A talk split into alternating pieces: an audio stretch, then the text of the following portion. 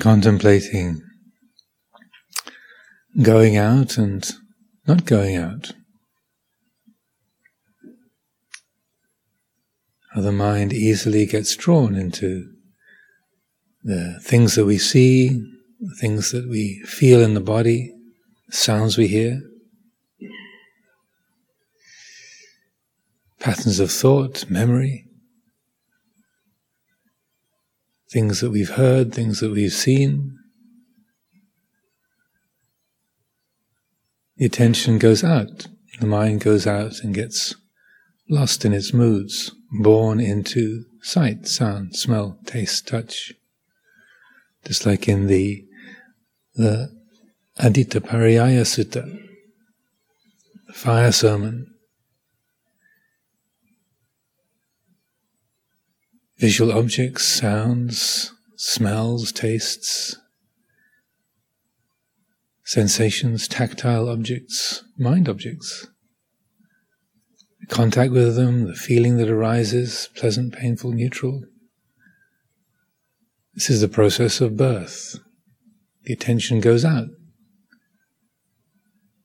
gets drawn into all of the different aspects of the experiential field. Our world, inner, outer. The not going out is what atammayata refers to. Tanmaya consisting of that, atammaya not consisting of that. The mind is not creating a are there and out to get born into. It embodies uh, the Dhamma itself, the qualities of its own nature. There's no out to go to in that respect. The Dhamma is always here.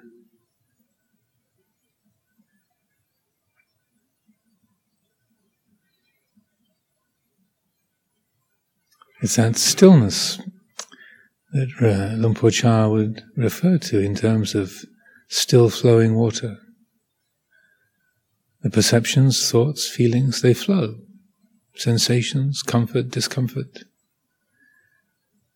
colors and sounds. Today is a bright, frosty morning, blue sky, frost edging the blades of grass. Colorful, beautiful, delightful.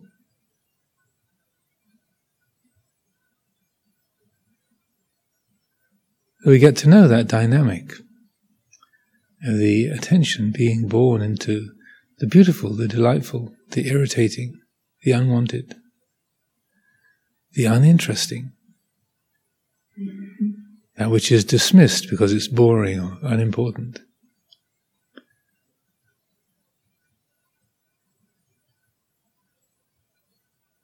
We get to know that dynamic in order that that quality of stillness can most fully and completely be embodied.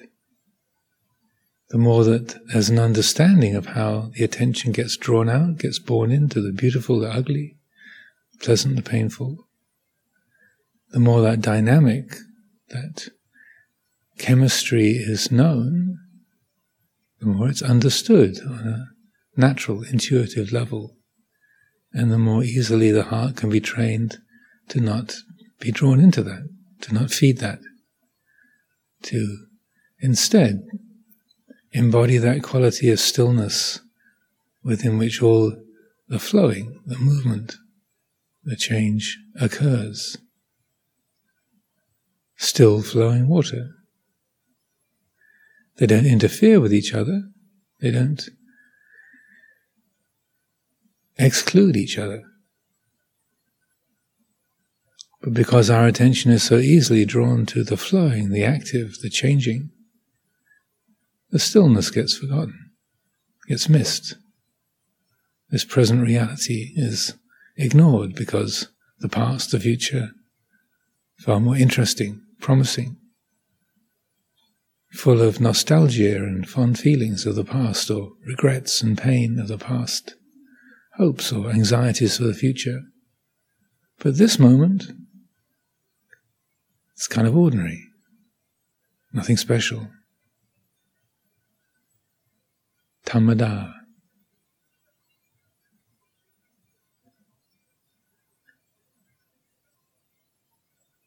So it takes a certain amount of effort to get to know how that dynamic of getting lost in moods and perceptions, how that works, and to train against that. To get to know it, to train to not follow it, and then to enjoy the Dhamma that is ever present, the Dhamma that is at the heart of the Dhammata, the ordinary right here, in this moment. The Dhamma is akaliko, sanditthiko akaliko, apparent here and now. Timeless. It's not somewhere else. It's not off in the past with that sweet memory, those great people, beautiful place. It's not off in the future when things are going to get better, when we've got rid of our problems and have become enlightened. Over there, beyond the horizon.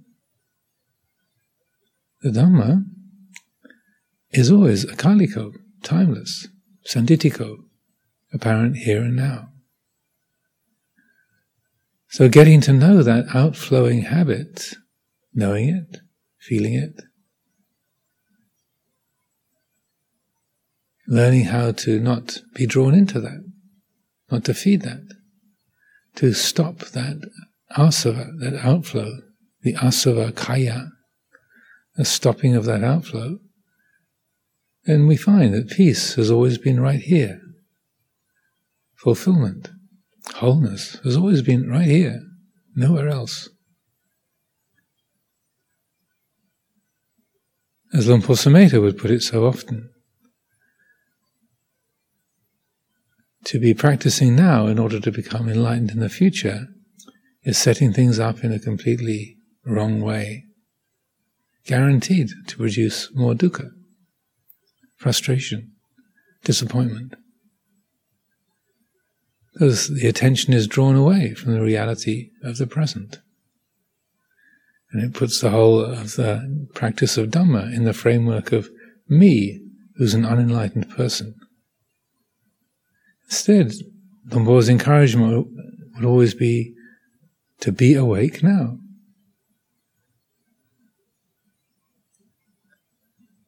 Be awake now, and not with me awake to my problems here in the present, but not me and my problems, but here is the Buddha mind aware of the way things are. The awake faculty of the heart, knowing this. These patterns of nature, these organic patterns of change, transformation. Here it is, this moment perfect and complete. Nothing lacking, nothing extra.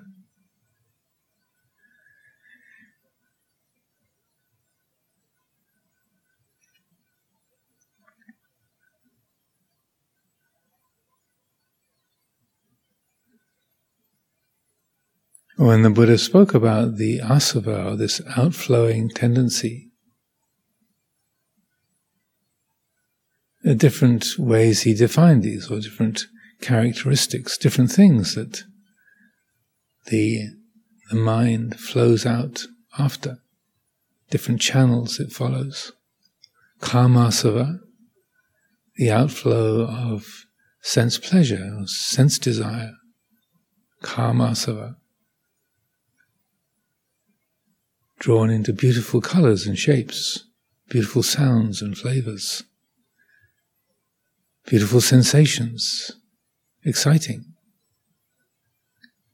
warm, comfortable, interesting. A shape, a taste, a flavor, a sound, an idea. Kamasava is that flowing out into attractive, pleasant, delightful sense objects or equally flowing out into disagreeable, unpleasant, off-putting, painful objects. It's still the sense world. That's one channel of outflow the mind easily follows. Kamasava. Bhavasava, the outflow of becoming. That urge to get somewhere, overlooking this to get to that. Wanting to be somebody, be something. The mind dwelling upon the feelings of defined being, relishing existence, relishing defined being. I am this. I'm a good person. I'm a monk. I'm a senior monk.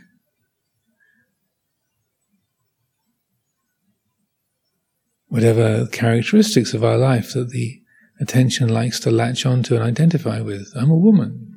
I'm sick. I'm a failure. I'm just an anagarika. That's all I am. I'm a layperson. I'm a foreigner. I'm really somebody special. All those I ams is the fuel of the bhavasava, the outflow of being, becoming, defined being. And it, again, just as kamasava can dwell upon pleasant objects, attractive objects, or painful and disgusting ones. Bhavasava doesn't have to be inflated. I'm a special person, I'm a wonderful person. I'm the most accomplished nun in the whole group. I'm the best monk. I'm uh, surely the most enlightened of all the lay people. Surely. So it can be inflated sense of being. It can also be, I'm a failure. I'm broken. I'm useless. I'm incurable. I'm wounded. I'll never get over it. I'm unforgivable. Those two are bhavasava, defined being, even if it's a painful quality of being, can be very attractive a dis- defined sense of what I am. Bhavasava. To get to know that. Longing for defined being. Ditthasava. Ditthi is views and opinions. Attaching to our own sense of rightness in information or ideas or points of view. I'm right, you're wrong. Ditthasava, taking our opinions, our ideas, our experience to be absolutely solid, truthful, fact, reliable, complete. Giving that sense of definition and solidity from information, ideas, points of view. Again, giving a false sense of security in the field of that which is insecure, unstable, always in a state of transformation. There's no perfectly true opinion.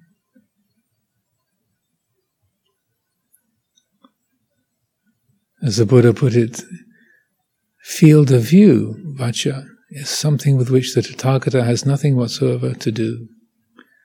The Tathagata does not attach to opinions. The awake mind knows this is an opinion. It's ditthi. That's all. It's a point of view, a perspective, an opinion. And the last of the asavas is the quality of avijja, ignorance, not seeing clearly. Just that blurriness of vision, that not having the whole picture, not being awake, not being fully mindful and aware. Avijjasava, the outflow of ignorance, not knowing, not seeing clearly. the mind patching in its version of what might be going on, what we think is real, believing in our working models as being absolutely true, taking our best guess or our half formed memory to be a reliable, dependable perception. Many different dimensions to avijjasava, but these are the kind of things, taking a partial view to be complete, taking an unreliable sense of the picture of what's going on to be reliable. So these are the channels of outflow that the Buddha described, these asava. But they can be stopped, just like plugging the holes in a bucket or a tank. Asavakkhaya, the stopping of the outflows. The stronger the quality of mindfulness and wisdom, the more consistent the quality of awareness, the more that's really trusted, then the outflow, that getting distracted, the attention getting lost, getting born into like and dislike, fear and regret, aversion and attraction.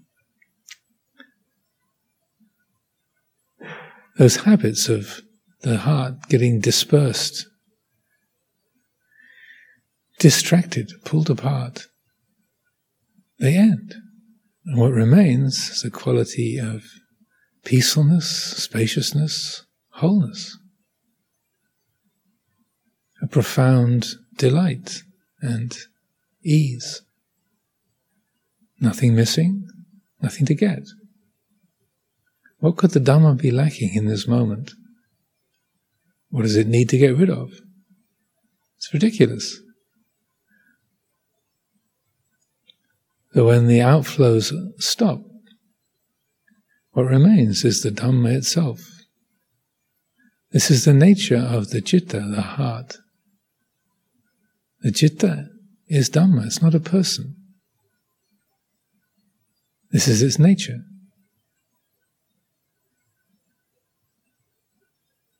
When the mind asks the question, what is the Dhamma? Try answering it with, this is. This is the Dhamma, right here.